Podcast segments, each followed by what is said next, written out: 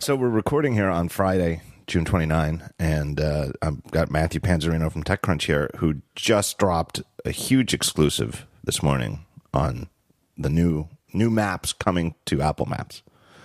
Uh, and reading your story, I don't know if this was a problem for you or it would have been for me. Is writing the whole story is knowing when to use capital M for the actual product maps. And when to use Right. lowercase m map to talk about the actual map within the app maps right? Like was, that would have driven me nuts while i was writing it. And i think i think you got them all right. It's but it's tricky. It- it is, and then there were some points at which I used lowercase maps on purpose. There's 101 different um, maps in the piece, so the 101 different times I say maps. so getting them getting them all right was a little hairy from time to time, but yeah, some it's some sentences are literally like ma- maps and then the other maps is three words away you know Yeah. so you have to be really cautious about it it, I don't know what else. This is it, somebody on Twitter. I think it was Neven Mrgan the other day pointed out that on iOS, the apps that Apple ships with iOS, the only ones that have like interesting names or original names are like Safari, iTunes. oh right hmm I forget what else, but like you know, like he said, like if they were if they launched Safari today, they would just call it Web. And I don't know if that's true or not. I don't know if that's true, but it's Yeah. certainly true for all the other ones where it's just mail, notes, maps. And I, I, I'm Mm-hmm. not saying that maps should have a cutesy name like Safari, but it certainly makes writing about the difference between the actual map data and the app, you know, difficult. yeah i don't know what the i don't know where their naming kind of took a uh, left turn into bland land i think it was you know sort of like indicative of this fact that they wanted everything to be universal you know and everything to be to feel like you know if they're building out these native apps and you know, giving them the the remit to uh, own that space on the phone then they should be named that way. And i think safari of course was just like hey if we're going to put a web browser on this phone which is essentially safari that we've just you know slightly reframeworked to work on this phone we'll just call it safari. All right. Uh, so the big story is the lowercase m maps in Apple Maps are Apple has been at work on their own home, completely homegrown next generation level of maps for four years, and they are going to start rolling out next week in for San Fran, the city of San Francisco for iOS 12 beta users, and then by fall, quote unquote, Northern California for everyone. Yeah, technically Bay Area for beta Right. users. So you'll get San Francisco, you'll get Cupertino, um, uh, some of San Jose, you know, some of the East Bay, that sort of thing. But it's all up, all up there. Uh, home, home base, obviously for Apple. All right. Um, and it's I well, how would you describe? So the idea, part of the story here is that this is entirely Apple's homegrown mapping solution. So what what have we been seeing for the last seven years in Apple Right. Maps? Yeah, so I mean, I think there's two two big things. One, you've got yes, what is the difference between the two, and then two, you know exactly what is Apple building itself and not, even in the new maps. And so the the maps that we've been seeing so far, especially the ones that we saw at launch, um, were really a a, an Apple front end or face, you know, whatever you want to call it, the, the UI of of maps, uh, but powered by data from partners. a large amount of the data came from companies like TomTom and OpenStreetMaps. Right. Uh, OpenStreetMaps being a, a sort of uh, UGC collaborative uh, mapping effort, and then TomTom being, of course, one of the largest commercial providers of mapping data in the world. Um, they're a don't get I don't know. They're they're I think they're a German company. Um, uh, that's probably going to be wrong. Somebody's going to correct me. But anyhow, they're they're not a U.S. company. Um, they they've been building maps for a long time. They've been using a lot of things. Most famously, I think for those of us who are old, uh, in their own consumer GPS devices. You know, the TomTom devices were some of the first, you know, sort of add-on GPS devices you could put in your car before Navi systems were you know came with every Prius or whatever. Um, so that data formed what they called uh, a base map, and so in mapping you have uh, a structure that is largely based on layers. Uh, and obviously, most most famously, you've got like a a two D layer, and then like a satellite layer, and, and then Apple has added a three D layer uh, with Flyover. Um, and Google has done much the same over the years. But those layers of maps that that comes from traditional map making as well, where they'd have overlays that kind of show different types of information. Um, but the base the base map is sort of the most important because it's what you build the layers on top of uh, to represent or to to modify. And so the base maps were always external data, third party data, not hmm. gathered or collated directly by Apple, but instead provided by partners, uh, updated by partners, maintained by partners, uh, and then of course licensed by Apple. Um, so there were a bunch of limitations there. Uh, one big major limitation is if you need to make an update or correction to a map, uh, that has to go through a loop where a correction gets noted either internally at Apple or, of course, from you know Apple's eventually launched uh, third party or not third party but um, external reporting tool. You know, you can go in there and, and hit report, hey, this location's wrong or whatever in, in your copy of Maps. Um, all of those reports had to then go out to the third party, be corrected by the third party, and then updated in the data that it delivered to Apple. Um, and then some of that data, I'm sure, is delivered live, and some of it is sort of, you know, static. Like in other words, hosted by Apple, and they just update it however often the the third party provider provides them with a batch update. So you have a long loop between the time that something is known to be wrong and the time it is in fact fixed or corrected in maps for the consumer. There's a you know, fairly long loop there that could last could be months or or even longer sometimes. So one of the that's one of the major problems that Apple needed to solve to fix, so to speak, um, by building its own base maps and owning those base layer maps, is that the loop was shortened by essentially an entire company, right? So yeah. now it's within Apple; those changes can be made. Um, aggressively, more frequently, uh, at a, at a more rapid pace. Yeah. Um, and then the second part of the equation is you have external licensees, so you have limitations as to what you can do with that data. So if you have, uh, for instance, Apple Maps doesn't have local caching, and some of that has to do with licensing agreements. Um, you know, the, the Maps data can't be stored locally; it has to be streamed, etc. So anyhow, there's there's there there were very solid limitations that caused Apple to say to come to this realization that if Maps, which is a cornerstone of a lot of different functions of the phone, not just maps. Uh, if they're going to own that, then they should own that, and that's why they decided to start building their own base maps and then adding their own uh, or their own remixes of layers on top of that. Yeah. the licensing question uh, it gets into the entire origin story of Apple Maps because you know famously the backstory is before there was Apple Maps, there were app you know the iOS shipped with a Maps app that used Google Maps as the back end, and I loved your lead. The lead of, of your article was. I'm not sure if you're aware, but the launch of Apple Maps went poorly. That's such a great lead, man. I, I mean, I, it's like, man, that's a sentence.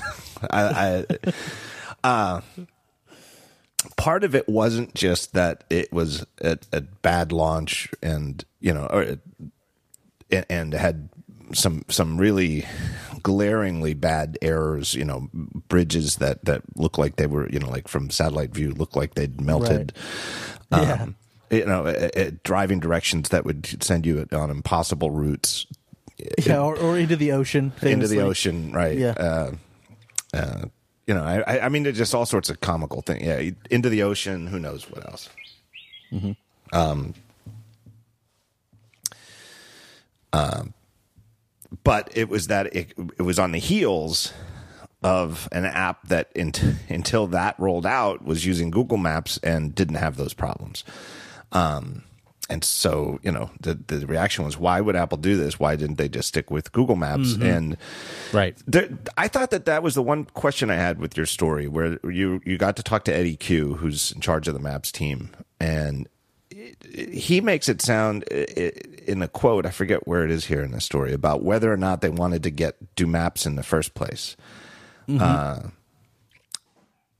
what did, here's here's the we decided to I, I forget where the quote is, but I don't think I think that's a little disingenuous. I felt like they had to. Like the backstory I know of the situation is that their their hand was forced to do their own maps if they wanted to remain competitive, because Google was asking for more, and you know, you do touch on the privacy issue uh, repeatedly, and you you mentioned that almost you talked to a bunch of people at Apple. You spent a lot of time on this story, and that everybody you spoke to emphasized that this whole new thing that they've built was designed with privacy from the ground up, and we'll get into how, why that's important be, because they're using individual iPhones to collect data.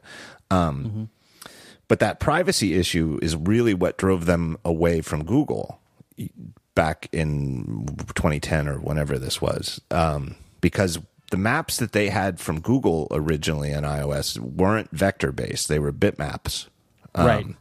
So meaning, and, and for those of you who don't know, that it's a huge difference. It's the difference between a scalable graphic format, you know, like uh, uh, SVG, versus a just pixel by pixel. That's a bitmap, just a bunch of pixels. And so the old Apple Maps were bitmap based. And so at different resolutions, it would be a different, just bitmap graphic.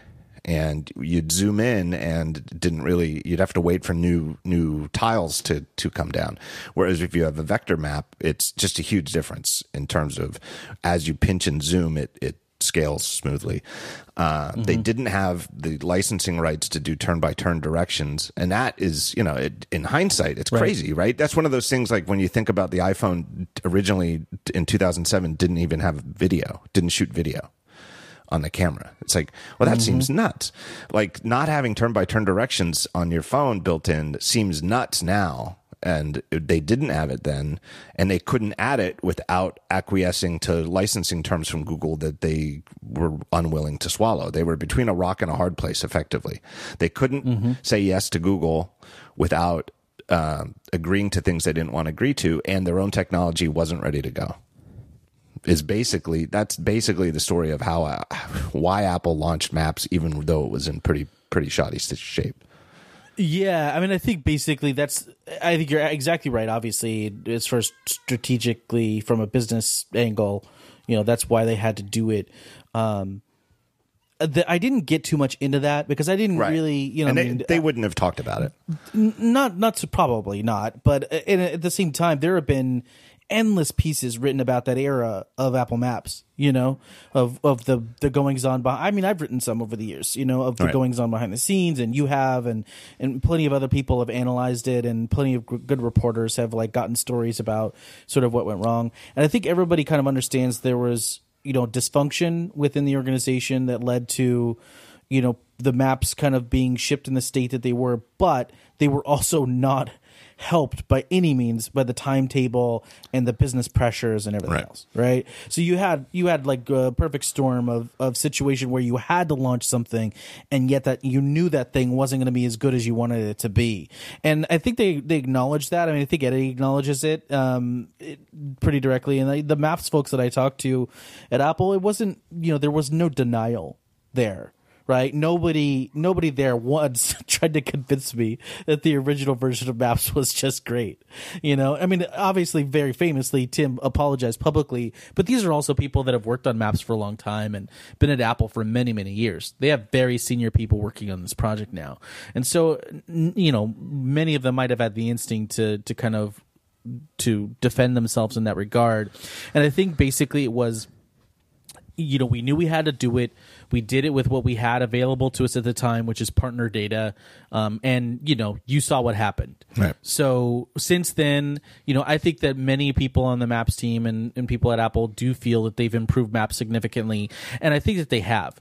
And I don't, I don't mean to say that it's perfect, or I don't mean to say that you know it's in a state where I think it's it's all fine and why are they even doing this new thing? It certainly isn't in that arena at all, hmm. but it's a damn sight better than it was when it launched uh, in terms of directions and usability, and of course it's got like transport in now and a bunch of other uh, of other nice improvements. So they've they've sort of been gussying up the house, you know, as they've gone, um, and it's certainly in in much better shape now, but. They were gussying up a house that they built in a hurry Right. And so if the timbers are crooked, you know, and the foundation is is leaning to one side, you're never going to be able to build as high as you want. And that's I think where they ended up. And Eddy's answer to me when I asked him about like why now and you know how long did it take and all of that stuff. He said it took 4 years, which would mean that it was started you know, let's call it 2000 in the 2014, 13, 14, you know, kind of range somewhere in right. there. Um and they felt that they were starting to get critical mass on the number of devices that were out there, the, so that they could start collecting data from them in a in a meaningful but yet privacy conscious way that allowed them to augment the information that they'd have from maps. And they knew at that point they came to this realization: hey, we launched maps because we had to for a variety of reasons, as you outlined, um, but we also realized that the future of all of these devices is location based.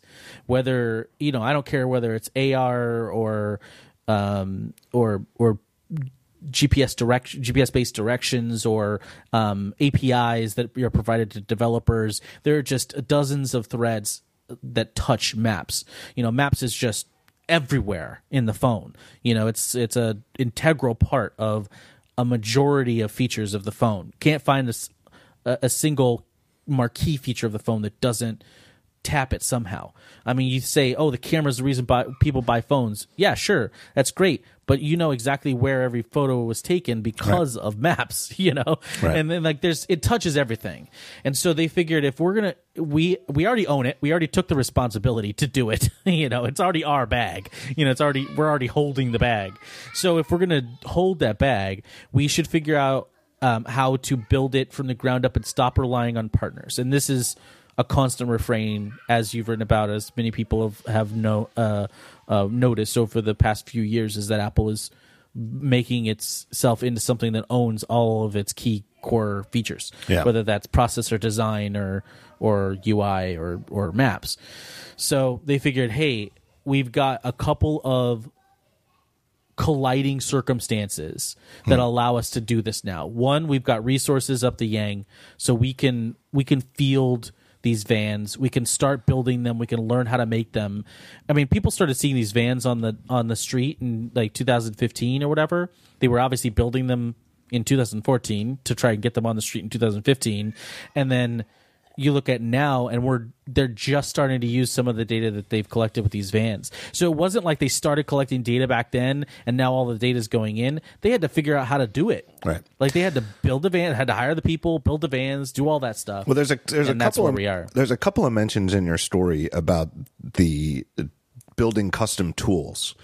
Right. So a big mm-hmm. part of that is is the software that drives these right. vans and that uses that data. Um, you also mentioned that they've built custom tools so that Apple's own human uh, uh, I think they're called editors, map editors, but you know, human yep. beings. That's the way they were referred to me as well. Anyway, right? Human beings can look at. You know, there's been reports that you know the, there's something's wrong with this. You know, the, the this intersection or the entrance to this building mm-hmm. or something like that. Mm-hmm. Um, and that they've got tools so that they can just go in and edit it and then the, the, the fix goes live you know taking out that loop that you were talking about with the licensed stuff from TomTom, where then they could, you know, the old days it was like file they'd file a report with TomTom and wait for TomTom to update their thing, hopefully, mm-hmm. and then it mm-hmm. comes back and could roll out. But now they've built these tools, and you know what? It takes time to to build good tools. You know, it does.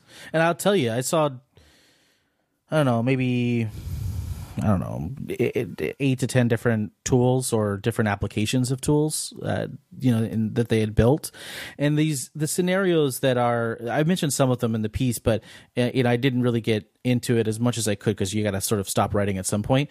But uh, the the tools are very interesting. They are they are meant for humans to use. So they're they're meant for human editors to be able to rapidly clip through, um, you know, issues or flagged issues and decide what to do about them, right? And to make a human call of what to do. So in the case of an intersection, you know, a new intersection goes up and and um, uh, something somebody flags it that oh this told me to turn left or whatever, and they go to look at that incident report. They te- tap through to the next flag for that section of the map, and the flag um, says, "Hey, something's up with the lanes here," and they have tools that they can just basically click on a lane and say, "Oh, okay, you're supposed to be attached to this lane," and they click on another one and bloop, right, it attaches it. And from that point on, once they co- commit that change, they then commit it. It goes into review, it gets reviewed, and then gets approved, right? But right. all within Apple's organization now.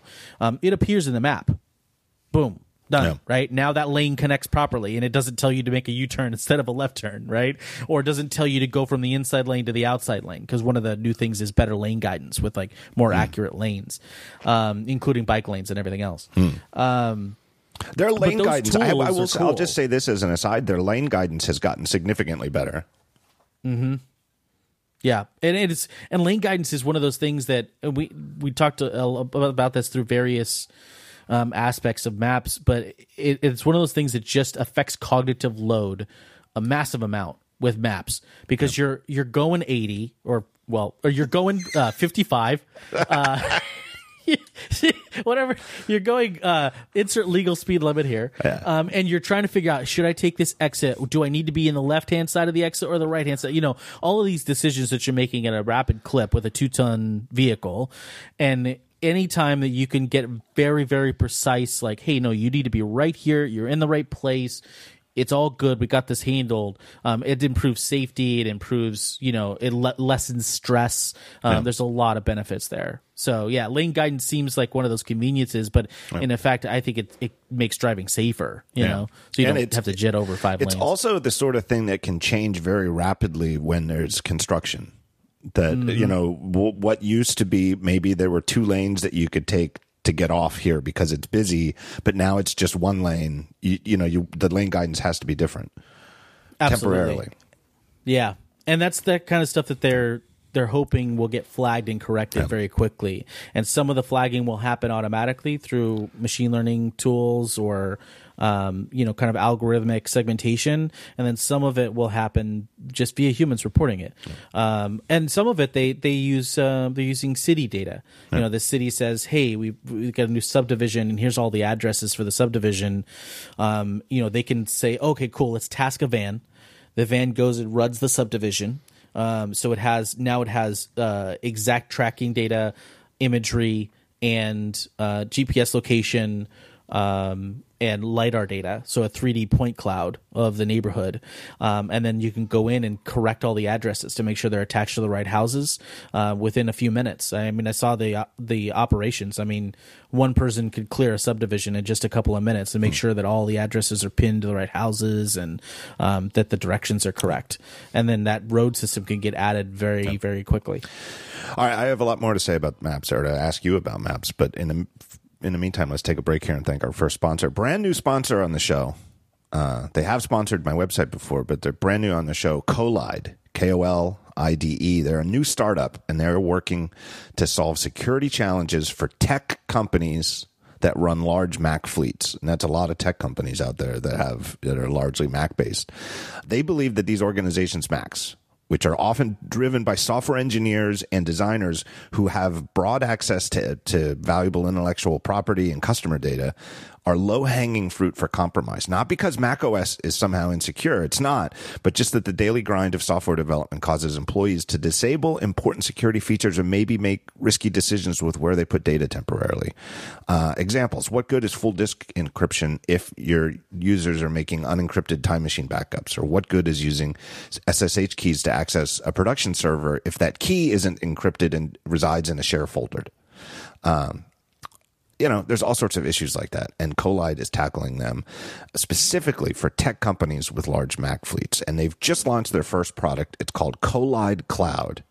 And it's the first product in the industry that takes these type of user driven security holes seriously and helps you understand the cause and effect relationships between the many seemingly innocuous or disconnected actions that users can take and the potentially catastrophic catastrophic consequences if something like valuable, like private customer data or intellectual property, were somehow it leaked. Uh, Kolide not only allows you to detect dozens of these situations, but it also includes a non-obtrusive menu bar app, just a simple little thing that sits in the menu. Um, and then you can deploy this to the users to effectively communicate your organization's security policy. It doesn't just help employees who are unaware of the policy, but also highly technical employees who get it, who understand these things, um, but who sometimes turn off security features temporarily for convenience and then forget to turn them back on. All of this is powered by osquery, an incredibly performant and open source agent that was created by Kolide's founders during their time at Facebook. osquery is 100% open source doesn't degrade the performance of your Macs, and the project is committed to uh, providing important information to security analysts without violating the privacy of end users. So here's it, you can try it free for the first 10 devices. Kolide Cloud is a free product for up to 10 devices and you can sign up on their website today at kolide.com. That's all you need to know.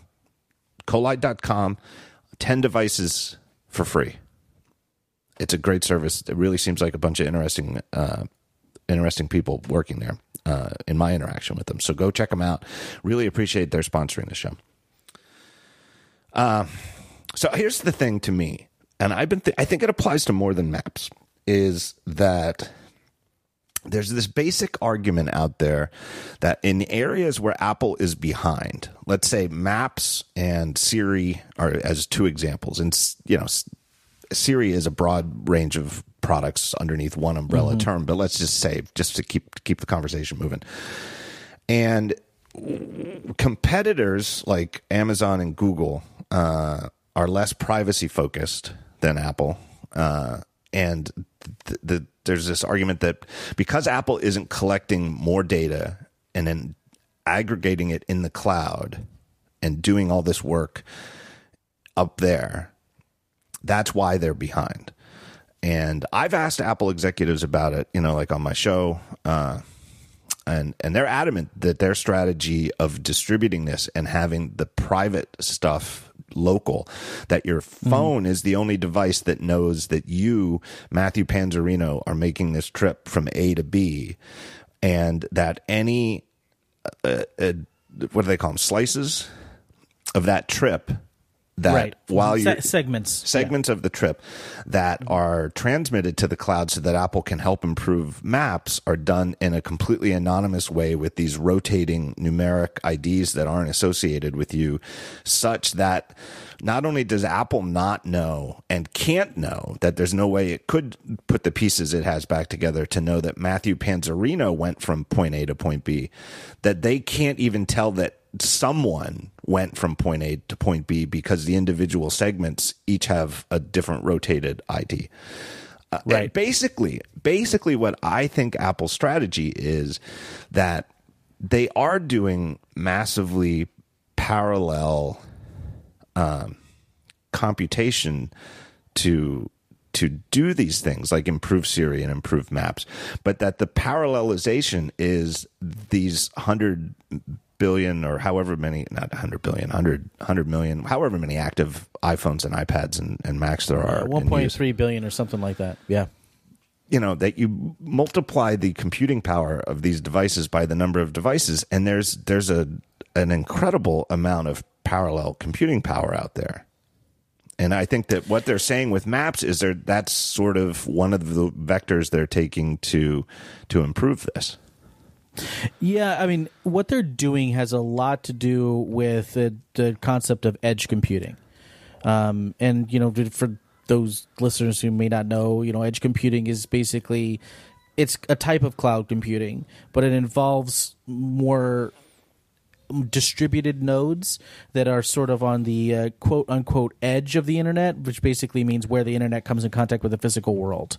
Um, so, for instance, an edge computing device may exist on the furthest node of a network to support local devices, uh, let's say at a facility, and it, it can serve up files and do all these kinds of things that normally a cloud server, let's say hosted on AWS, would would do, but it could do it faster because it's closer and it could do it with redundancy and it could do it with security because it's the only node that could communicate with the remote nodes, um, you know, and it itself communicates back with the server, et cetera, et cetera, right? There are a bunch of different benefits to edge computing, and I'm a dummy, so I don't really like I'm no edge computing expert, right? Right. But edge computing or fog computing is basically this idea that you're going to have a lot of these powerful individual nodes that make up the cloud, and each one of those nodes will have its own responsibilities.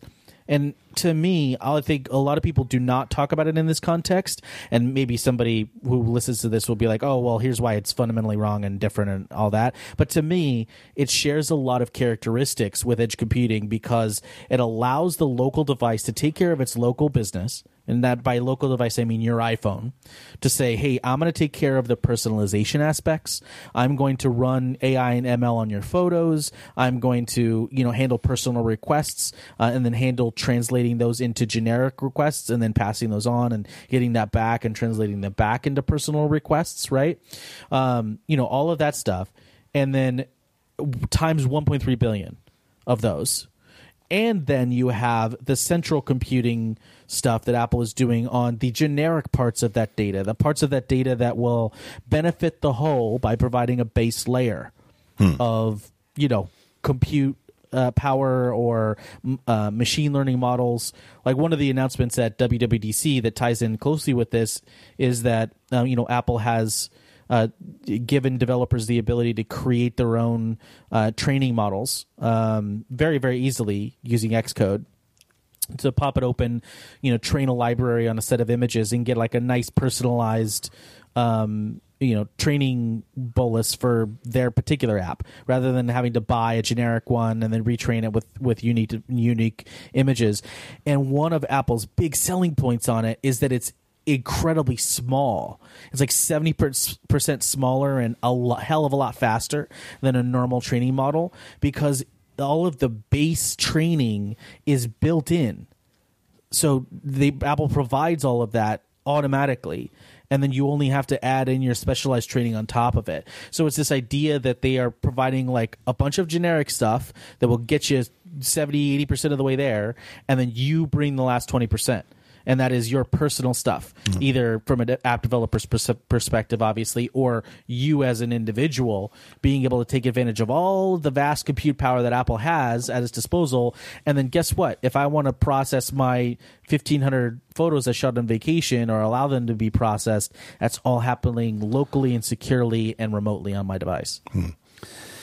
Um, one of the things that this new Maps project um, is going to bring, or says supposedly going to bring, uh, and the examples that they've shown in the screenshots they provided you certainly do, um, is filling in the areas between roads. So if it's a city, filling in buildings that actually have the outline of the building, the actual building, based on some combination of satellite views and the street views that they might have but that's so, for example, not when you're in the, the satellite view, but when you're actually on just the map view, you could see something like your example is like the Salesforce Tower, which has a, a very distinctive look. Um, you know, every city has buildings like that, right? There's, you know, maybe a bunch of generic buildings, but you're, you can, uh, like here, here in Philly, City Hall would be one, you know, like you, it's mm-hmm. just a very distinctive building.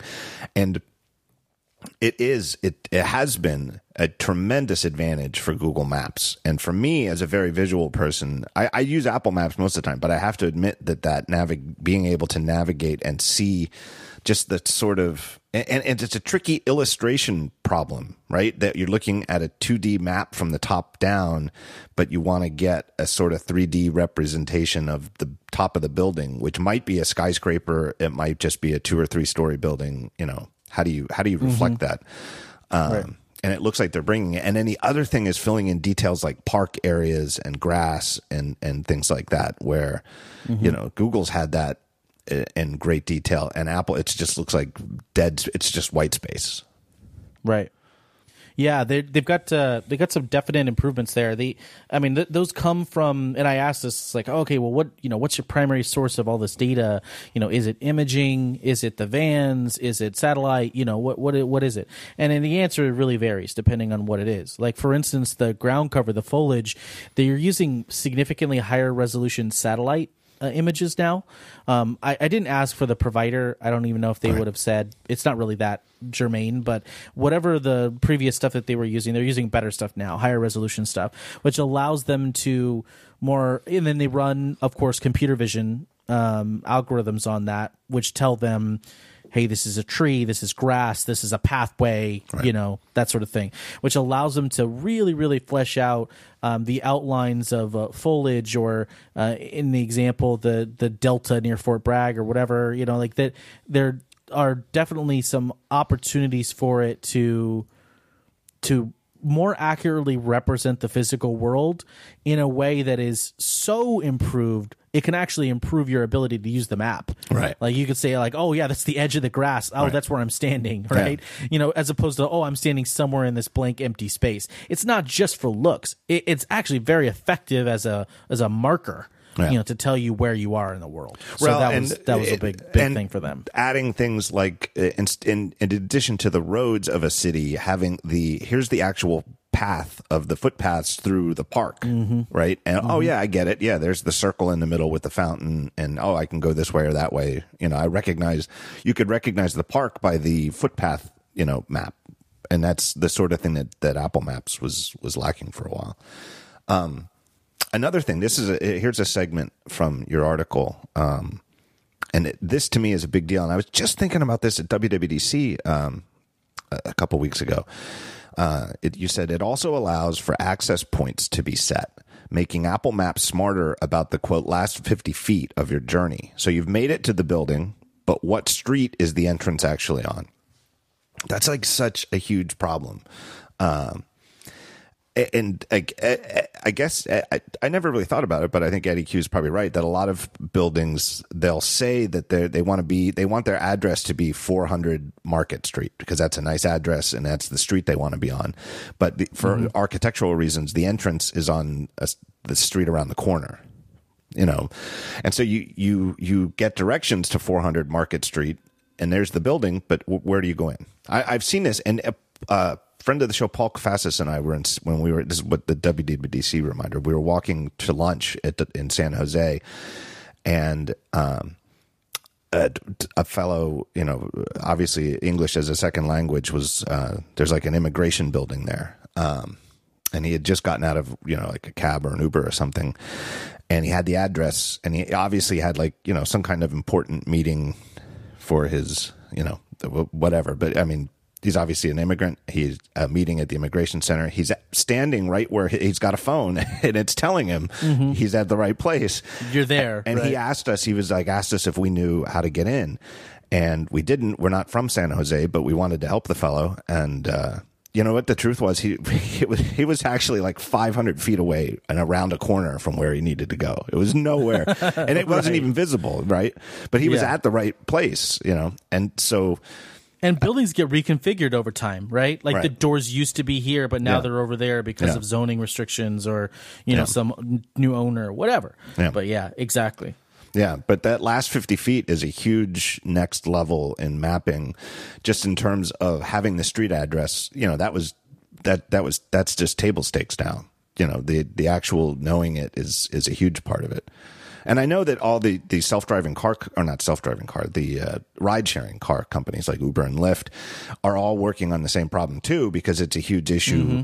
with getting picked up at the right place. That, you know, knowing yep. that if you're at a certain building, uh, you know the place yeah. the place where you walk out the door and let's say it's raining so you don't want to stand outside the door that they should pull up to is uh, might be very different than the street address of the building yeah, exactly. And I, I, used to complain constantly about that a couple of years ago with uh, with like Uber and Lyft. Is that you know that last fifty feet, either with somebody dropping you off or somebody picking you up, was just a mess. You know, like oh, I got to run down the street. They don't know where I am. If I put in the address, it actually puts it halfway down the block because of that whole door thing. Yep. All of that is a huge mess, and they've gotten much better at it by um, measuring where people get picked up and dropped off actually. Right? And it- Say, it- hey, you know, nine times out of ten, the person wants to be here, not there. Right? and it's especially bad in a city that you're unfamiliar with. I was in uh, I was in Chicago recently, and um, I, I love Chicago, but I I not there all the time, uh, and had an Uber driver picking me up, and it was just you know it had to resort to the phone call, you know, and it's like I'm here, and it's like well I'm here too, and I don't see you, and of course he's around the corner, you know, and you know we worked it out. It was all you know all all worked out, but you know it, it added four minutes of stress to to what ordinarily is supposed to be completely stress free. It's like the whole appeal of these things. Yep, exactly. And so the the tools are a big part of that. You know, obviously there is a um you know, there is a an opportunity for Apple to gather data from phones to say like, hey, you know, the trips often end right here, right? So maybe this is where the front entrance is. Let's assign that to an editor. Um, and and a, an algorithm may do that. There may not be a person that has to say that, right? It's just saying, hey, we've got the door here, and it doesn't match where everybody walks to. So what's the what's the variance? And so they assign it to a person, an editor. The editor has the tool to do the the access point check. So they go to- and look at it and they say, "Oh, I see what's going on here." And it's literally as simple as it looks like a you know vector illustration. To be honest, you know, like, hey, I'm going to drop a point and I'm going to drag to another point and drop another point. So it's like, hey, I'm going to create an access point here, drop, it- drag it out, you know, connect it to the main road. So I know it's coming from the main road. And then this is exactly the point where they need to end up. And so that way, when you're navigating to, and then attach it to that address, you know, assign it to that address. And then that way, if I put in that address, no longer am I directed to just a random spot along the street. I'm directed right to the access Right. point. Right. You know, whether that's on the road or off the road in a and there are whatever. landmarks to help you orient it right? Like you're driving the car and you see like oh there's an awning you know there's a an awning. Oh i see. That's that it's this restaurant up here with the awning. There it is. Right. um, all right let me take a break again and thank our next sponsor it's our uh, good friends at eero e-e-r-o eero and, and has a new second generation router and their new beacon and they allow you to easily build your own Wi-Fi system that works way better than traditional Wi-Fi routers. Uh, look, traditional routers have built clunky devices. They have terrible software, and they try to you know blanket as big an area as possible with a single range of of um, Wi-Fi. Eero uses mesh a mesh network, and they have their own proprietary True Mesh technology. And the gist of it is that you have multiple small devices spread about your home or your office, and they communicate with each other. And each one, they, they from your device's standpoint, it looks like one single Wi-Fi network, one network name, one password, and your device will just uh, magically connect to the closest one that's giving that part of your home or your office strong power. Uh, their second, their first generation product is fantastic, um, and really, and got all sorts of awards and acclaim. But their second generation one, they've added a third five gigahertz radio, and it's now tri-band and twice as fast as its predecessor, which lets its customers do more simultaneously in every room of their home. It's a really great addition. Um, and just like the original one, it looks identical to the original one, or practically identical. It's just a very small Apple-like uh, puck, and it's very small, unobtrusive. It'll look good in any room of your house. Sits flat on the surface, plugs in with a power adapter. Nothing clunky about it, and you can connect the multiple ones over Ethernet. So if your home is wired up for Ethernet, you can hook each one in to Ethernet, and they'll communicate to each other that way, or wirelessly. So if you don't have an Ethernet hookup everywhere in your house, uh, they'll just communicate to each other wirelessly in any combination. And it really couldn't be easier to set up. And they have a great app for the phone that is how you deal with it and, you know, set the name of the network, see who's using it, all sorts of stuff. The app has a terrific user interface.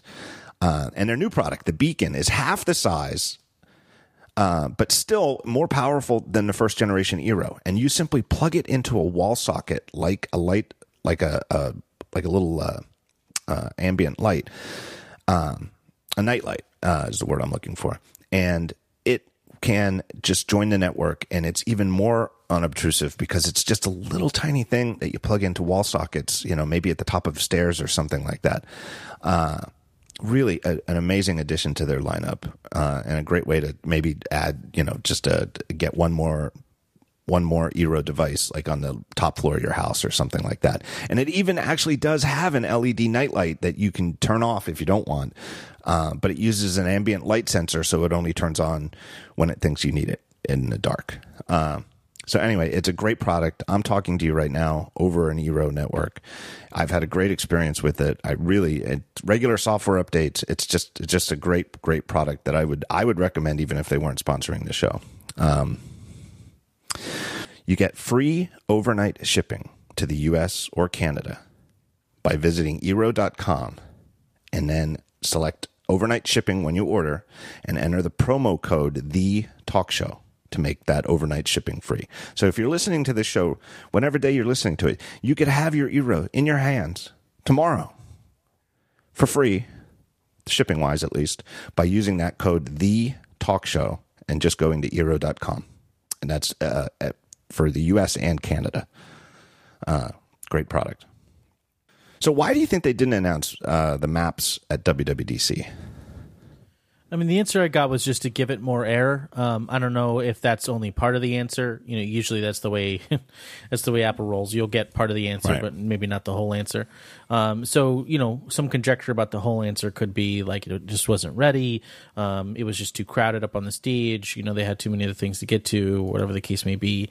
I, I mean, it doesn't make sense. I don't think to announce something like this during the the platform's keynote you know, yeah. like after the fact right. where it would have more room. Right. Uh, it's just not really developer focused, at least right. not yet. Right. Um, it would have to be on the main stage, and so maybe they just ran out of time.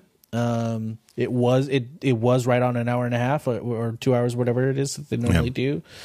do. Um, I don't know. You know, I mean, but the answer I got was basically just wanted to give it more air, separate it from the developer news, and give it its own sort of moment to like, hey, this is our new project. Here's what we're pushing forward on. Here's what you can look forward to. Yeah, my guess is, and I have no inside info on this, but my guess is simply just didn't make the cut. You know that they they probably considered it. It may have even been in the keynote at one point, and in the interest of time. Uh, thought, well, we can roll this out, you know, later in the month as a separate thing. Um, uh, and like it's not developer focused yet. You know it's just that the actual you know everything developer wise in terms of using map apis in ios uh, is unchanged. You just once you know this roll as this rolls out just the maps that users will see will look better and have more information. Yeah. I mean i think they're they have a they have an opportunity right now because there's there's you know a beta next week where the Bay Area will come online and people will be able to like play with it and get an idea, and then of course um, Northern California later in the year um, when iOS actually launches uh, iOS 12. But I think they have an opportunity to sort of say to to put it alone and not put it on stage with everything else that's going to be shipping to everybody. You know what I mean? Right. because it technically, while this is shipping to everybody, everybody doesn't live in the Bay Area. Right. everybody doesn't live in Northern California, right? Right. And whereas like everybody can use, you know, this the the right. new uh, attention features, right? In, in, in iOS, the new app limit features, everybody could use that. I don't care whether you live in Australia or here or wherever, right? Everybody could use that. Uh, if you launch this map, you're not really launching it to everybody. Yeah. So it's sort of like um, you and I had a little discussion about uh, uh, Google's thing. Um, what was it called? It? Duplex or Duplex? Yeah. No, Duplex. Yeah, I remember it was like, hey, you you announced Android P, which like every Android user on the planet uh, it, with a compatible phone. So a very small amount actually um, can get this theoretically uh, coming right up right? Like everybody will have access to it that can have access to it. And then here's duplex which we don't even know when we're going to ship it or what it is right? And putting those in in right next to one another can create like a false dichotomy in the in the consumer's mind like yeah. oh this is ready to ship or whatever so maybe that's the case too because it's such a limited area that it's launching in they don't want it right alongside ios features which will ship to everyone yeah. i thought this was an interesting quote from Eddy uh, he said after talking about us, some specifics of of the work that they're doing, uh, we don't think there's anybody doing this level of work that we're doing. Adds Cue, which is a pretty bold statement for the Maps app that has been in second place or arguably distant second place for a very long time to Google Maps, right? Like that quote mm-hmm. makes it sound as though he thinks they're doing stuff that Google isn't doing. Like mm-hmm. that it's not just about getting Apple Maps on par with Google Maps, but that if they're successful at what they're trying to do, it could put them ahead, which is a really right. bold statement. Yeah, and that could be referring to some of the things that they're doing with um, with 3D point cloud capture, um, and then it could also refer to, of course, you know, future stuff, right? Mm-hmm. That he was unwilling to yet talk about. Right. Um, the 3D point cloud stuff was really the most interesting. So there's there's basically like three new. That's very very vaguely or or uh, in, in um, simple terms. There's three types of new data that they're putting into to maps to make it better. Um, one, it's they're they're putting in more and more um, frequent uh, probe data. Probe data has sort of been present in maps for a while, but really not to this level um, the you know I found by probe data I mean those segments of a trip that get sliced up and anonymized, right? So this data would will give people much, hopefully, much more realistic ideas of what traffic is. Um, you know, the the sort of implication they felt that they that I got from them was that they feel that they'll do a better job than Waze or just as good. You know that there's no real reason to even use Waze uh, with this new traffic stuff, uh, which is you know I mean that's that's one way to position it, and I, I think if you're going to think of another one out there um, that's doing this, Waze is certainly the competitor. Um, but then you have so in addition to probe data, you've also got uh, high resolution satellite data uh, and then high resolution satellite data, of course, provides them the ability to create foliage and to determine what's a public pool and what's a baseball diamond and a tennis court and to label those. So you're like, hey, meet me on the tennis court. And you can like give directions right to the tennis court, that sort of thing. Right. Um, and not just any tennis court, but these, this tennis court, you know, right. the one on the left, right? Right. Um, so they got all that. Then they have the cars, right? So the the or vans. So they've got the van. This van's trundling around. It's capturing lidar information, which is the same stuff that self driving cars use to see the world around them. Uh, basically, what they do, lidar does is it, it it's a camera that whips around and takes a many many many quote unquote pictures a second um, and creates a sort of uh, map of the world in 3D based on points. So it says, hey, I just received a bounce back from this. I'm going to assign a point at that distance in space from me. Right. right. Um, and then the same thing all the way around many, many millions of times. And then you end up with a scenario where you got, um, you know, oh, hey, that's a sign.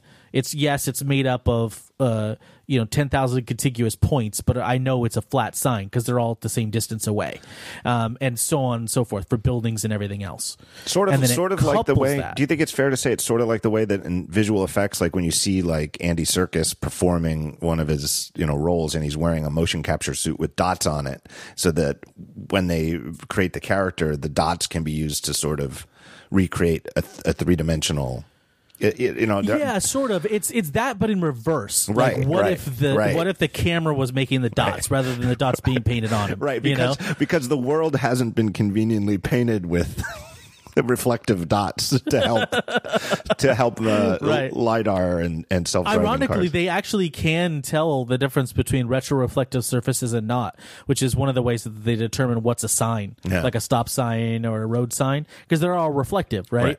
Um, and so that it's one of the thing, one of the situations right. or, or, cues, visual cues that they use. But exactly right. You, you know, you got you don't have the dots. You got to make them yourself. You got to make this cloud yourself. And if you make a high resolution enough cloud, you know, I've seen the data, the raw data coming out of that, and it look. I mean, it looks like a gray, a flat, you know, gray, untextured 3D model of the world, right? Yeah. Like you would get early on in the process of creating a, a 3D movie or animation or anything like that. Right. Um, you know, it's like provides, what, it's like what Daredevil. It's like what Daredevil sees. Yes, exactly. Right. That's right. Um, you're you're getting this this vision of the world that isn't textured with you know textures or color, but it's certainly uh, you know all of the distances, everything is away from you. You know the shape of it, um, you know all of that stuff. Yeah. And then, uh, the, well, the, I'll, I'll finish this. We could talk about it. I'm interested to hear what you think of this. But the thing that they do is they they combine um a the, that 3D data, that point data, they combine it with high resolution images taken from the car eh, at a very near range. They're essentially Canon lenses. I don't know hmm. what's under the hood. Probably probably Canon bodies, but they're like fish eyes and you know various focal lengths of lenses. So they get a nice overlap all the way around the car as eight cameras. So they take these high resolution images and then they use those. The- they use them to create like panos that the people can view you know similar to what a street view would be but not obviously exposed to the consumer. They they did not announce street view and would not tell me if they were going to do it. Um, but the editors can see those panos right? When they go to say like oh what is this a street sign say 35 or 40 or you know is this address really on that building? They can look at the pano and pan around it and see exactly what the car saw right there so they can make an edit call right? And it's attached to all of the data. Anonymized of course. So you know license places and fates or uh, faces are are blurred out. Right. but the other thing that they use this high resolution camera data for which i found freaking amazing and i don't I, i'm a I- feel like I should know if Google does this or not, but I don't believe I do. And I probably should look it up so that somebody doesn't call me on it. But it's basically called an orthogonal um, recreation or reproduction. And so what it does is it takes the 3D world that it's created with that point cloud and then takes the high resolution, very high resolution images because it shoots them in vertical too, some of them, so that they're full, you know, full res, uh, brrr, all the way down the street and it maps those images onto the 3D objects to create texture. So when like an editor is looking at a, a street from the top and trying to decide now does this street connect underneath these tree canopy? I can't tell, right? Like they're looking at a satellite and they don't know whether the street stops or whether it goes all the way through to the other side where you know the trees are covering everything in between. They have no idea, no way to tell, right? And so either yeah, they can you know go into the pano and try and look through the trees or whatever, or they can they could turn on the ortho reconstruction, which is basically a full 3D scene textured with color and picture and everything, incredibly high res, much higher res than satellite would be because of the distance, right? Um, and it's mapped all onto the 3D object, and the, they could just look right under the trees. They just, the trees disappear because they the the car could see underneath the trees, so now the editor can. Right. It's like you know having X-ray vision from street level and you know powerful telescopic vision from above combined together. It's pretty wild. Um, and in I not you know saying they will or won't or whatever but you could easily see this being used as a 3d reconstruction of the street at street level much like flyover is used at the at the fly flyover level Right. Um, so when I to me the big question this sounds great. The examples they showed before and after of, you know, the Bay Area are look terrific. Um, the b- big question and you know, they didn't want to give you any they didn't give you any timeline other than the Bay Area Northern California in the fall. But how long do you think this is going to take to roll out everywhere?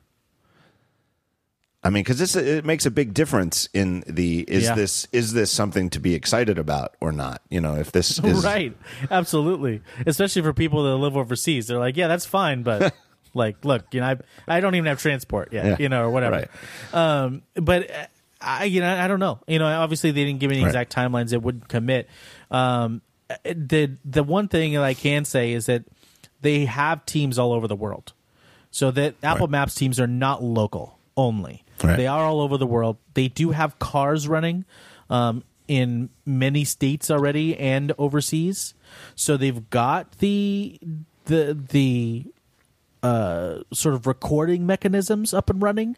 As far as to how long it takes to parse them and put them in, I don't know. But I can say this: like, it didn't take them four years to put this into the map, right? It took them four years to build the processes and tools. So my guess is is that they get Northern California up and running, they get Southern California up and running, and then everything else starts to iterate fairly quickly from there. Right. Because it's basically a matter of you know employing more and more trained editors with good tools to make sure that the information is accurate and then putting more vans on the ground. And these are just vans, man, with a Mac Pro in the back. They're not you know, yeah, the stuff on top is pricey, but it's not beyond Apple's reach. Right. This is not a matter of lack of resources at all. Right. Yeah. Well, that's. I mean, that's the question. I think ten thousand Apple podcasters have asked many times on various shows. Is you know.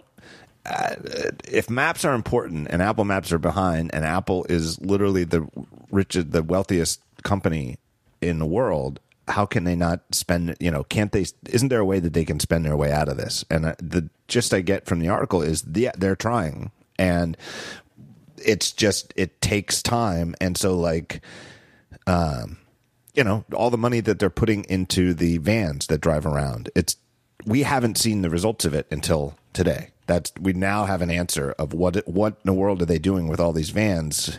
Because I don't see anything in my app that came Right. from them Right. right? And the answer is we've been do you know it takes time. Even if you have the money, there's no way to um, you know. And it Mm-hmm. Well, sounds to me like, look, it sounds to me Yeah, like they're could- spending as much as you ahead. as we would hope Apple would spend on this. Right. I mean, you if you have all the resources in the world, your limitations cease to become the resources, right? Right.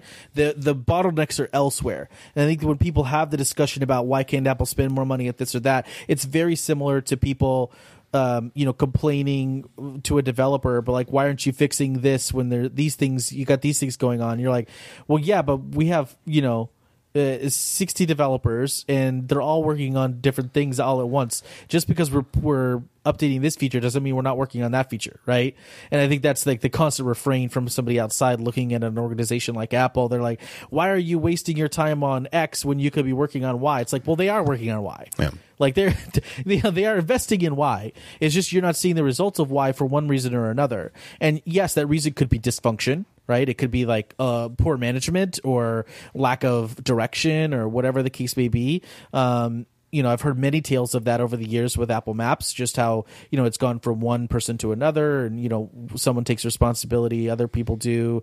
Um, you have the, the many librarians, you know, scenario where somebody comes in and decides to change it all and, you know, then you have to kind of reset all of that. I've heard all of those tales, right? Just like in many other com- large companies, you get some dysfunction sometimes, but sometimes it's no matter how much money you throw at it, the bottlenecks exist outside of, the realm of money to solve and it just takes the other limited resource which is time All right. Um, I think that wraps, wraps up the maps discussion. Any other points on maps you want to make? Did you- Where'd you get Um, to sit? no, you got to the- you got to ride around in one of the vans. Where where did you get to sit? yeah uh shotgun yeah so where where the operator would be Right. to like tell the because i guess one person is just supposed to focus on Right. Driving Right. and the other person's like okay go left here or go right, Right. there and Yeah. you know oh let's turn let's circle around this parking lot because we got to get the inside of it Right. whatever the case yeah Very fun. yeah Um, pretty utilitarian vans though i don't know if i'd want to do it for a living I think it takes a certain kind of personality, you know. Yeah, it's it's probably relaxing. I mean, you know, you get you got your your job. There's your little parcel of land to cover, and go at it. I don't know if I'd want to do it all the time, for sure, No, for a living. well, I'm glad that someone's doing it though. Um, yeah, Well, you you can kind of see though that that why some of the companies, the companies that have these vans doing the mapping work, also happen to be the companies that are either rumored or known to be working on auto- autonomous vehicles. yeah. I mean, it makes a hell of a lot of sense, right? You're driving all the streets, you might as well gather the data. Um, I, you know, I, I've seen autonomous data being gathered, and I, I, it doesn't look a whole lot different. Let's put it that way. You know, and obviously they they're not talking about it and all of that, but it, the autonomous data is gathered in much the same way to give those cars and those systems a picture of the world. Well, and um, and the other way around, where those cars will, could collect the data that would be continuously updating the the map, right? Like, Right. Let's just say that in theory that there is an Apple car that comes out five years from now or 10 years from now, and it's an autonomous self driving vehicle, and therefore is using LIDAR and other technologies to see the world around it. That data could be used in the same way that they're using iPhones now to collect data about the world. Obviously, the data collected by those cars would help make the maps better, and it needs the cars need the maps to do what they're supposed to do. You know, it's like a, a, a virtuous circle.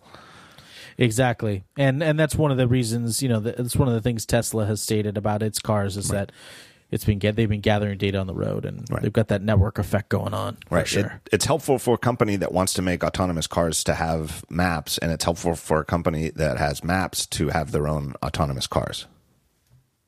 Yep, exactly, yeah. exactly. Uh, And then the one other thing, like from the maps thing, that just to just to touch on the last thing, is that um, just so everybody knows, I mean I mentioned it, but in the article, but just so everybody knows, I did ask them about the whole AR directions thing. You know, and they, they were just not mm. forthcoming at all, which is totally understandable if they don't want to talk about it yet. But like all of the data that they're gathering, all of the stuff that they're doing, absolutely 100% completely possible that they could position an arrow in midair you know, yeah. for somebody to look yeah. at. But also, in my opinion, completely 100% impractical to do for a phone. Like, who gives a crap? Like, you know, I don't want to hold my phone up in midair for more than a second, much less to follow an arrow. You well, know, I, I, I wouldn't want to do it for a long time, but it, think about like walking around an unfamiliar city and and you mm-hmm. get maps now and you've long had the ability to hit the one there's a button in the maps app while you're getting walking directions that sort of changes from always putting north at the top to to orienting the map in the direction you're going right right uh-huh. and that yep. is that is a a very early days version of AR you know the fact that the map can automatically yeah, rotate POV right. right to put your current walking direction at the top of the map, whether it's north, south, east, or west, is you know poor man's AR. Whereas having that button use the camera and just just quickly tell me like am i going the right way you know like sometimes you're in a city and there you say such and such street and you can't tell which way the numbers go and so you just take a guess and start going left and it takes you know takes a while to figure out like oh nope you should have gone right you got to backtrack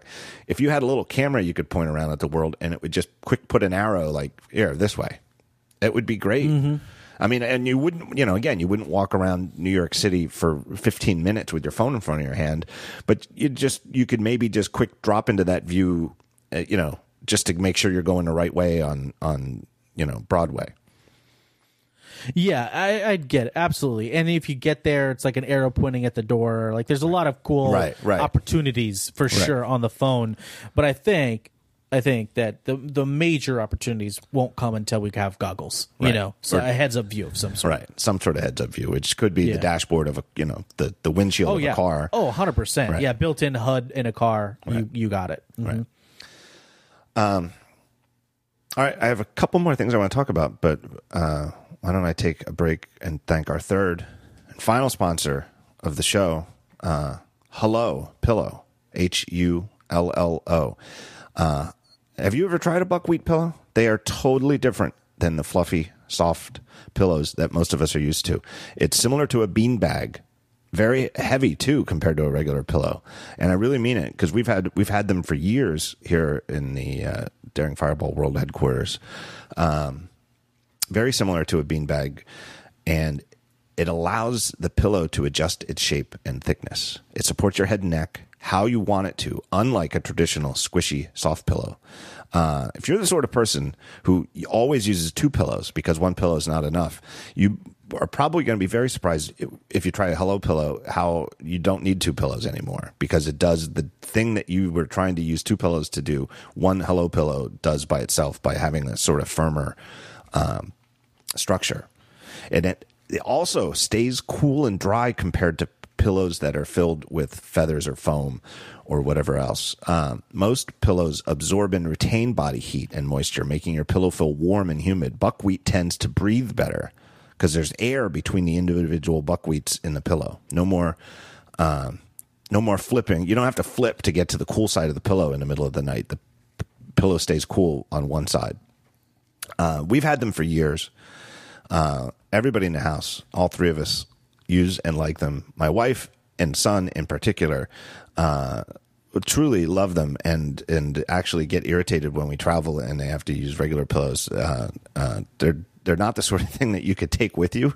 It's they are sort of heavy compared to a regular pillow, uh, but if you could, they would. Uh, that's how much they like them more than regular traditional pillows.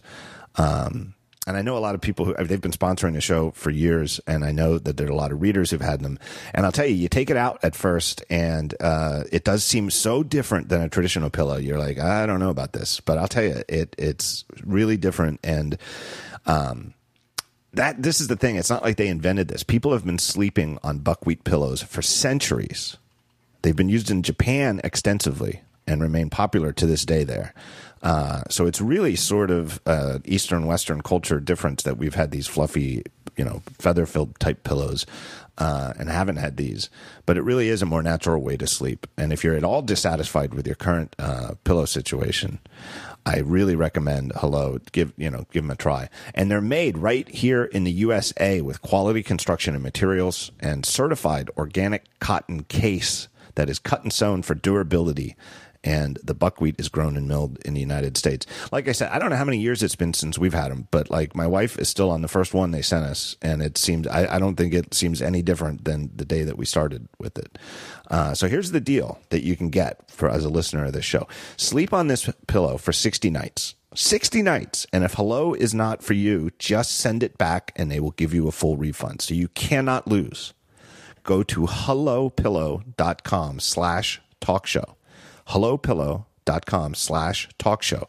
And if you try more than one pillow, you get a discount of up to 20 bucks per pillow, depending on the size.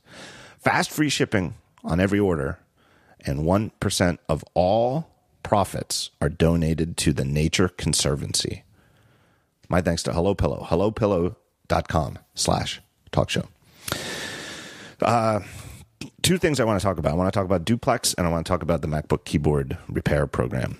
Duplex, uh, the news this week is that Google did exactly what I had been saying I wished and don't understand they what they why they didn't do uh, in early May when they announced Duplex, which is actually allow journalists to uh, not just listen to live calls but actually participate in them. So what they did is they set up they actually rented out, bought out for the day some restaurants in San Francisco and New York for different groups of journalists, um, and had them, uh, you know, had the journalist play receptionist to uh, answer the phone and and talk to Google Duplex. Um, and it, to a T, I, I don't know if I read every one of them, but I read a lot of them. Uh, to a T, uh, people said that it sounds, you know, the the ums and ahs and those those uh, things that that that the duplex voice was doing uh, in the recording Google played at I/O. That that's it sounds just as eerily human like in real life. Although Google did not release any of the actual recordings of the journalist phone calls. Your thoughts? yeah, I mean, like, yeah, it is what it is. You know what I mean? It's like a. It always cracks me up with these companies. I, I love how much money they have. You know. To, to like create right. these these publicity scenarios like hey we're we're just here in this casual thai restaurant um you know I, I think it's fine to to kind of go the next step and say, look, it does work, and here's how it is, and put you on the phone. They should have done that from the beginning, but if, you know maybe they weren't ready and all that. Fine, you know, or maybe they didn't anticipate the the fervor you know the people were under. Um, I, I mean, the impressions. Uh, Brian Heater went to ours. Uh, one of our writers. Uh, he went to the one in New York. Um, he's been covering uh, duplex and this whole issue since uh, the beginning, and so he was the ideal person to kind of judge like oh okay does this feel the same and all of that. And he said it definitely feels like it works. Um you know the the disambiguations that they put in uh definitely make it feel more human. But he pointed out two things rightfully which is one you can't say that you're not trying to trick people um and that you you know that you also want them to believe it's more human. Right. like those two things are incompatible yeah. you know? I, I i thought the same thing. Uh and I think that it gets to where. Uh, so many people, when I raised uh, some questions about the way that this was demoed at I/O, and said that uh, I guess I shouldn't have phrased it the way that I did. And I said what they've done just by playing a record, all, only playing a recording of two ostensible quote unquote actual calls. That was that was the words that they used. By only playing recordings and not letting anybody see it live, um, is indistinguishable from you know like a fake. And that Right. it- what some people jumped on that and took it as me, me saying that I think this is fake or completely fake. You know that there were actors that they were they weren't even it wasn't even a computer generated voice or something like that. And that wasn't what I was saying at all. You know, and I thought I emphasized that by saying that look, if anybody in the world, any company or institution, uh, you know, in today's world, it's companies like Google and and Amazon that do things like this. Maybe you know a generation ago it was research labs, you know, like at MIT or or Bell Labs or something like that. But if there's any institution that today could could make a voice that sounds like that, it would be Google. I think that would be the you know that they would have the best odds in Vegas. Um, but it's it was just such a curious and bizarre way to roll it out because it was it there was no nobody was shown any evidence of it. And I think in hindsight, I think it's clear. It's not that it was. It clearly wasn't a fraud. Clearly, they have this vocal technology, right? And it is mm-hmm. amazing. It is a leap forward to be able to have a computer generated voice that can fool people into thinking it's real, even if they're it, it, not just like, hey, you you're just the the the person who answers the phone at the restaurant and you know you answer the you answer you know 20 30 40 maybe 100 calls every day because you know that's how many reservations you get. So you, even if you're not thinking hey I, you know this might be uh you know an AI and you just happen to not even notice and you have the phone call go come and go and without even giving it a second thought that you might have been talking to an AI bot um, even if you're thinking about it, like the journalists who were invited to this demo, like uh, Lauren Goode from Wired, uh, successfully tripped it up by asking about. Uh, I thought her anecdote was terrific, and it, it comes from the fact that she actually in college had a job answering the phone at like a bar or restaurant or something. Sure. And she just asked if anybody needed, if there are any kids and do they need high chairs? And does anybody have any food allergies or something like that? And they, those things mm-hmm. tripped it up. And a human operator had to jump in. And she thought that she could tell a second voice came on, but she thought maybe they switched to a different, you know, it, it- she mm-hmm. wasn't sure that it had, she didn't think it had switched to a human. She just thought it was another duplex, you know, and I thought that was really telling about the compellingness of the voice. But, you know, Brian Heater is exactly right. You, you can't say that you've built this thing that is indistinguishable from a human and then say that we're not trying to. And, and and they even said that we we took it in this direction because as we tested it, we were we got fewer hangups this way, right? Yeah, no kidding. If they think it's a human, Right. they won't hang up as much. No, that doesn't I'm sound not- right. And I'm not saying this in the sense of, oh, those bastards at Google, you know, are No, tricking yeah. people. I'm saying it is. I'm just saying that, and that they haven't. They had they, when they announced this in early May, they clearly had not thought this through as a product. Right. What they had was an amazing technology. And I think they wanted to demo this amazing technology because that's what that's something Google really likes to do is really show off technology, and they just sort of uh, dot yada yada yada. We'll, we'll you know we'll we'll we'll turn it into a product in Google Assistant or something like that without having really thought it through. And it, even at this point with the demo that these people had, it still isn't actually hooked up to Google Assistant.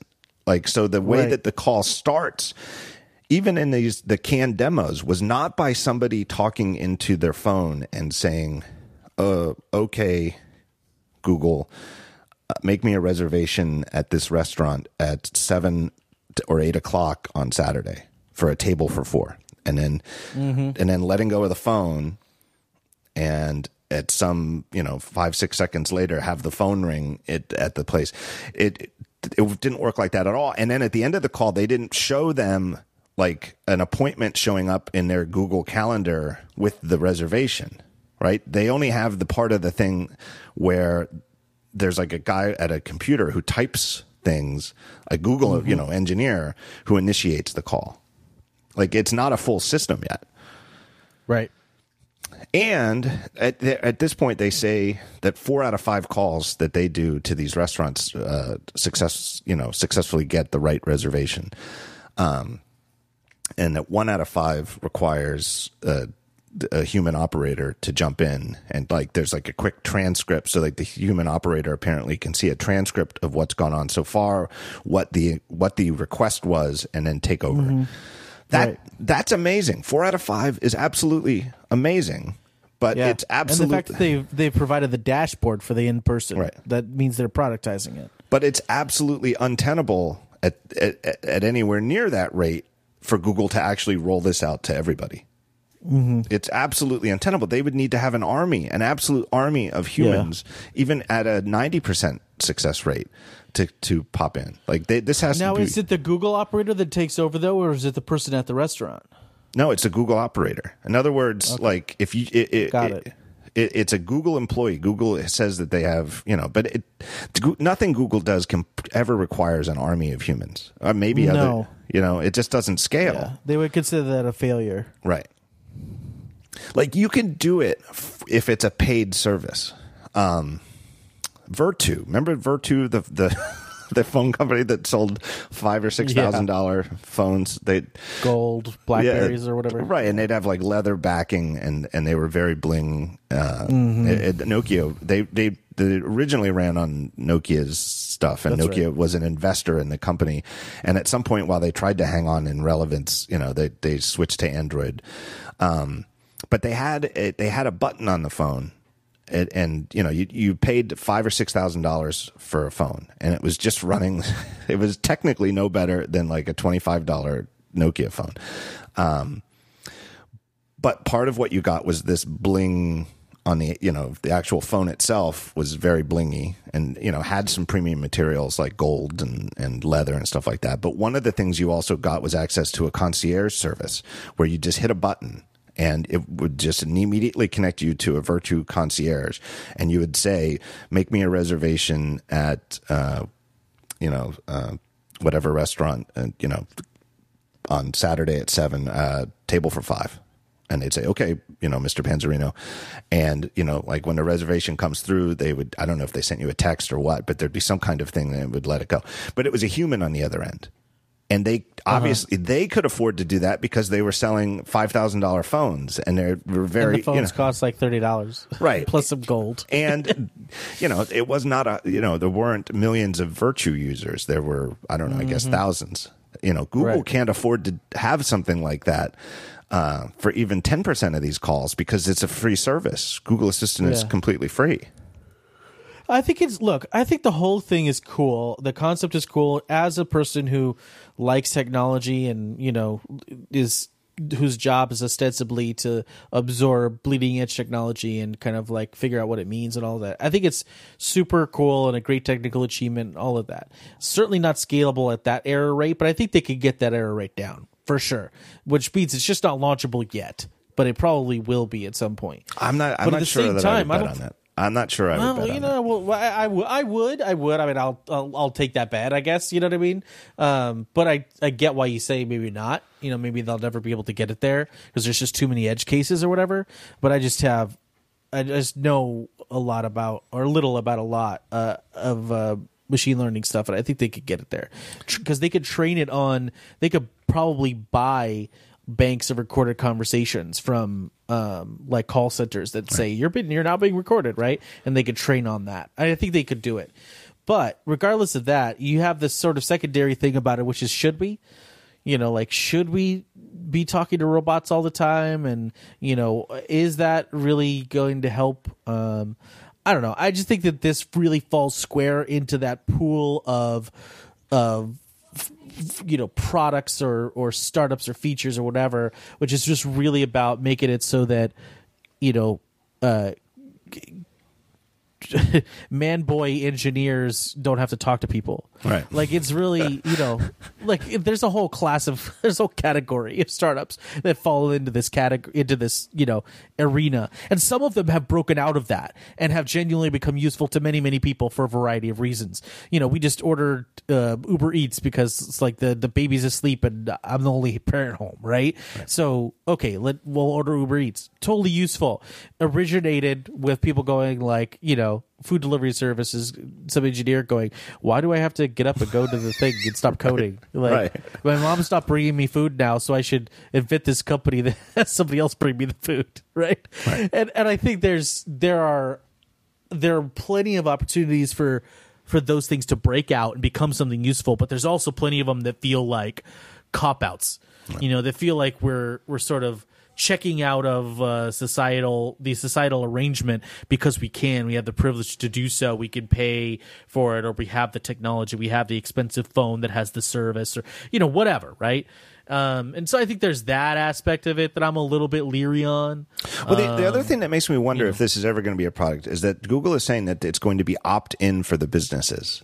And that, so if you and I open up a restaurant and we don't have, we do take reservations, but we don't take open table, uh, we would have to uh, sign up for to be like a duplex ready restaurant because of these privacy implications that people raised.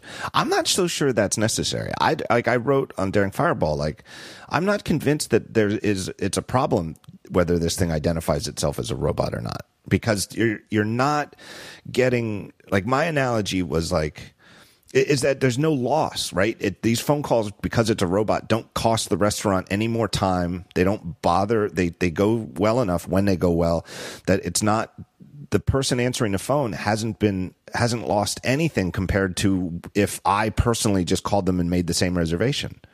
So mm-hmm. what's the argument against having a robot do it, whether the person on the other end knows it's a robot or not? Compare and contrast to say poker playing bots that go online and right. you know you think you're playing against a bunch of other humans, but in fact you know one of the opponents is a computer and is taking your money like mm-hmm. that's that's where you, you you thinking that it's a human but it's actually a bot is deceptive and wrong morally mm-hmm. and ethically, ethically wrong i'm not so sure that this yeah. is but if they really are going to keep it opt in i i don't know how that's ever going to take off i mean i guess they could just make a launch a big publicity camp- campaign to get restaurants to do it but i don't know and I'm also not convinced. Yeah, I mean they're pretty adept though at selling people into this channel. I mean they do have they do have sales teams, you know, that work on the programmatic side and that sort of thing. So I think they can get there. I, I, just think that if you're going to have a computer talk to a restaurant and make a reservation, like it, doing it as an AI that talks on a phone call is such a sort of Rube Goldbergian difference compared to like the way that they even say that if if the restaurant has takes open table they'll just use open table apis and do it that way mm-hmm. right like mm-hmm. it doesn't make sense to build computers that talk to each other by by voice yeah, exactly. Right? Yeah, we just we just need an API for everything, and then you know everybody has a personal API and interacts with all of the global APIs, and we never have to talk to anybody. Right. Like for cinematic regions, reasons R two D two and C three PO, you know, talked and beep, right. beep to each other.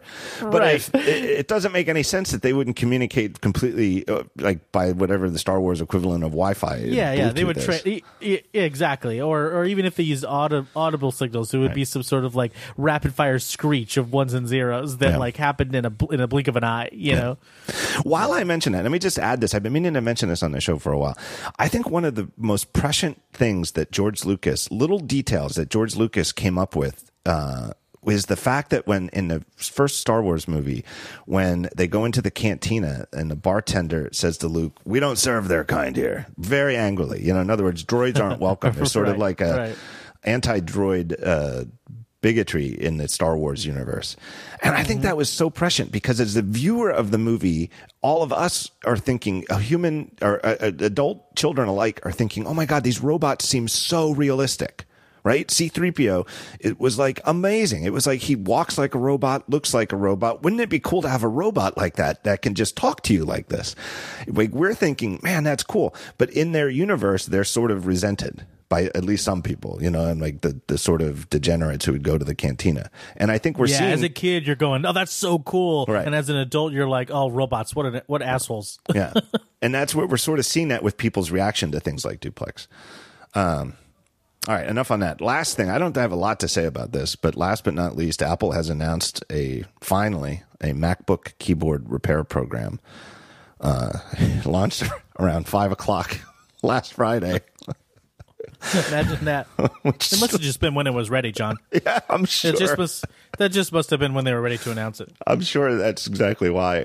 The moment they were ready, they they launched the news. The moment, very moment. I, I think it was a little bit before five. I think it was. I think it was around like three Eastern or something like that on a, on a Friday in late June. Um, but more or less, and it is funny because it's like, all right, here's the affected uh, devices, and it's effectively it's every single. It is not even effectively. It's just literally every single MacBook or MacBook Pro that's come out since the new keyboard design came out. Right. It's like if you've got a MacBook with the butterfly key switches, it's eligible for this repair program. Yeah. And uh, if you get a stuck key or uh, you know any of these other problems people are running into with this, it is eligible for free repair. They'll either repair the to replace the whole keyboard or replace a single key if that's what they can do. And if you've already paid for such a repair and think it should have been covered, there's some kind of uh, thing you can go through to to get your money back. Mm-hmm. Um, meanwhile, they every single MacBook you can continue to buy is either an older model or if it's a top of the line new model, it still has this exact same keyboard. Mm-hmm.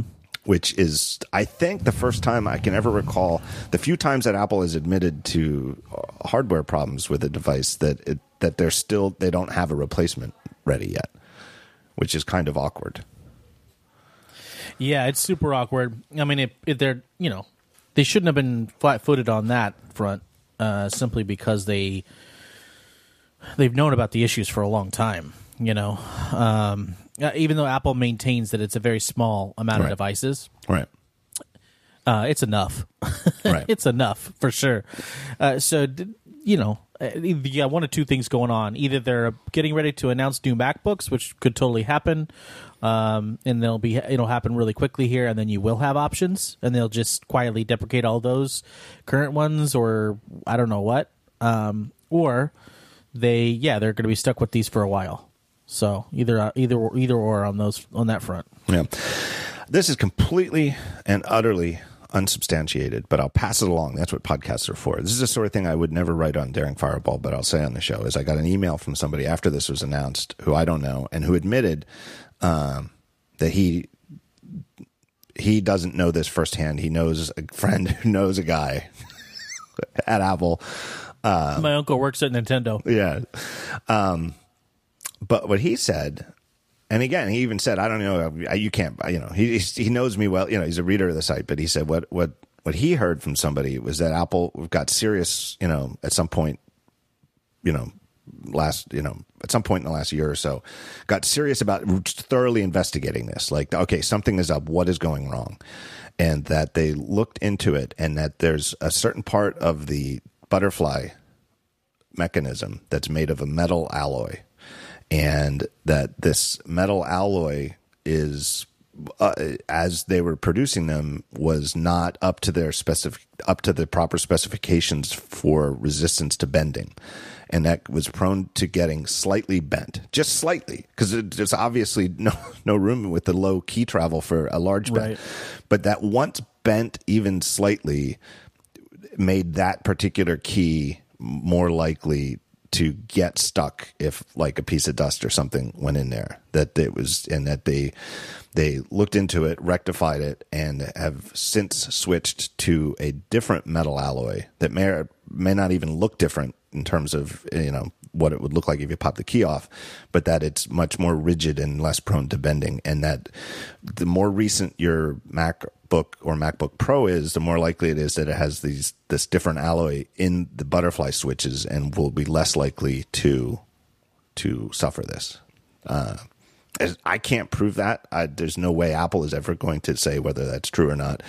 Um, I think the only way we could ever find out if, or even suspect whether something like that is true or not, is whether we start to see a decrease in the number of people with, you know, if if anecdotally we observe that the more recent your keyboard is, the less likely it is to to break down. Yeah, I mean, look, we started seeing reports of it. I think like, you know, very soon after they were announced, or, or, very soon after they were launched, like a couple of people, and then it just started started cresting like early last year. Yeah, and then um, you know there had been plenty of like you know talk about it, and you know medium posts from independent parties about it, and you know certainly folks like Marco were talking about it, other, people were talking about it. And Casey you Johnston. Casey Johnston. Yeah, then Casey Casey wrote an article in October of last right. year, whenever it was, and that sort of put a pin in the topic yeah. of like, you know, hey, here's here's a, a, a on the record a site writing about it, you know, and then she kept hammering at it, and so I think there was a a long time before she codified it, there was like buzz, but she really crystallized it well and then kept hammering on it. Yeah. Um, so it, it, was, it got embarrassing. you know, I think it gets embarrassing at some point for people who are ostensibly known for building some of the best hardware in the world. I love to have something that's just so par- so terrible. Yeah, I I really did laugh out loud um, at Casey Johnston's take after this repair program was uh, uh, announced, where she wrote. Um, Apple did not immediately return a request from this reporter for comments on whether repairs may now be done on site at stores to shorten the time computers must be without their computers, whether the keyboard design has changed such that a repair may eliminate the problem rather than prop up a faulty design, or whether Apple particip- anticipates releasing updated hardware that is not so prone to failure at any point in the future. Perhaps their keyboards too are broken. I'm a I'm a big KZ fan. I have been for a long time. Oh, she's, she's got a she's sharp. That was uh, just an amazing sentence. Perhaps their keyboards too are broken. Uh, I don't know. It's a weird thing, and I'll tell you, it's one of those things. As you know, the guy who writes Daring Fireball and does the show, I get uh, you know, I've uh, for years and many, uh, you know, ten years more. I, I get email from people, you know, readers, and they'll just say something like, you know, hey, my kid's going to college in August. Uh, and I, you know, was going to get her a new MacBook. But what should I do? Should I wait? You know, you know, I'm worried about this keyboard thing. You know, we're hoping to get her a keyboard. You know, we're hoping to get her a MacBook that'll take her through college for four years. Right. Um, and I, I, often don't know what to say. I don't know how to make recommendations for people. You know, like you know, if people say like, "Hey, should we, you know, get a MacBook Pro or get the regular MacBook?" You know, uh, you know, I don't know how to answer that sometimes. Um, mm-hmm. But in this particular case, I have no idea what to say. You know, because you might need a computer, but I have no idea. Like, you know, the timing on new MacBooks coming out is actually pretty unfortunate because June would have been in time for back to school if they had had them to announce at WWDC, and September is obviously too late because the kids all start school in late August. So I, I don't know what to say to people. It is it's a tough time. I wonder as this gains publicity whether we'll start seeing it reflected in the sales numbers of Macs. I, like how many people out there are holding off on a new MacBook? Honestly, probably not much. I don't think so. It doesn't seem like it's, it's so a far. tempest in a teapot almost right. always with this stuff. Right. Like you know, you look at the video card stuff and like that. You know, there's a variety of debacles that Macs have had over the years, and right. I just don't think that most people really give a crap, especially right. not the people that are buying at scale you right. know and as much as we meaning like me and you and everybody who's listening to this show we think that this is like a major issue and controversy it it is in our little mm.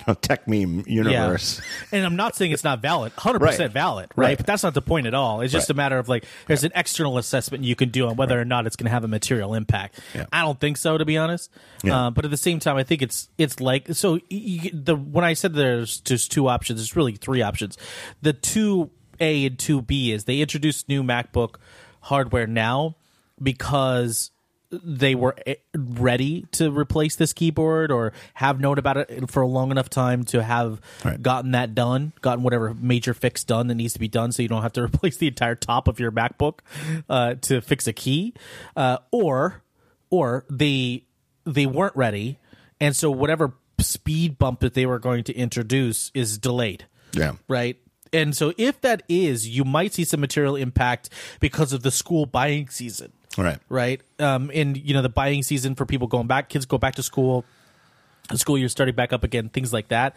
But most of that stuff happens early, so early in the year. I just don't, I don't know.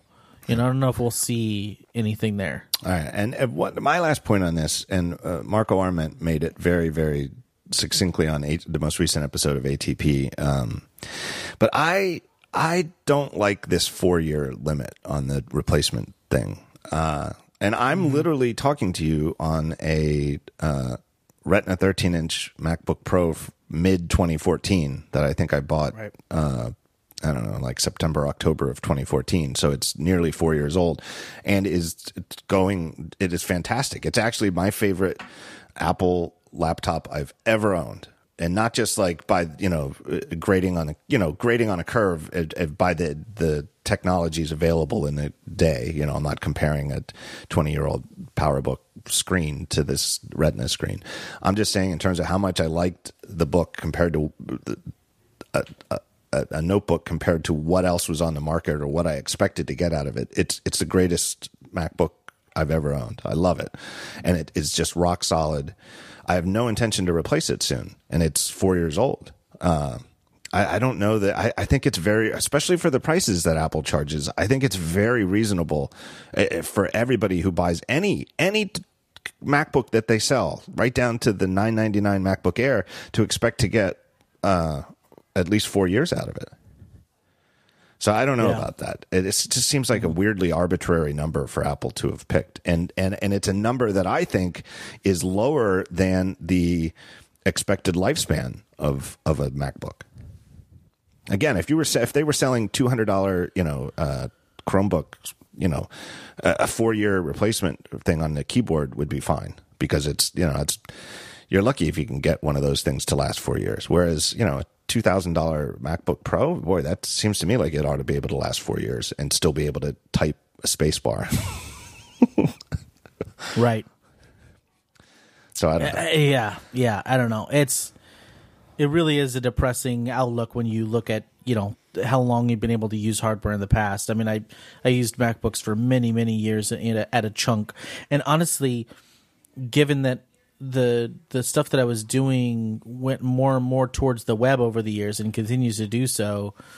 I just it's just hard to to justify buying into a MacBook that you don't think can last that long because I've had some that have been decimated by like liquid damage or other things yeah. that it could have easily still been using, you know, um, with no problem at all. It, it's just you really just open them up, you use them, they're reliable, everything works great, and then to have that reputation undercut in this way. I think yeah. it's more about long term damage than it is about short term. In in terms of the most vociferous users who then become right. activist users, you know.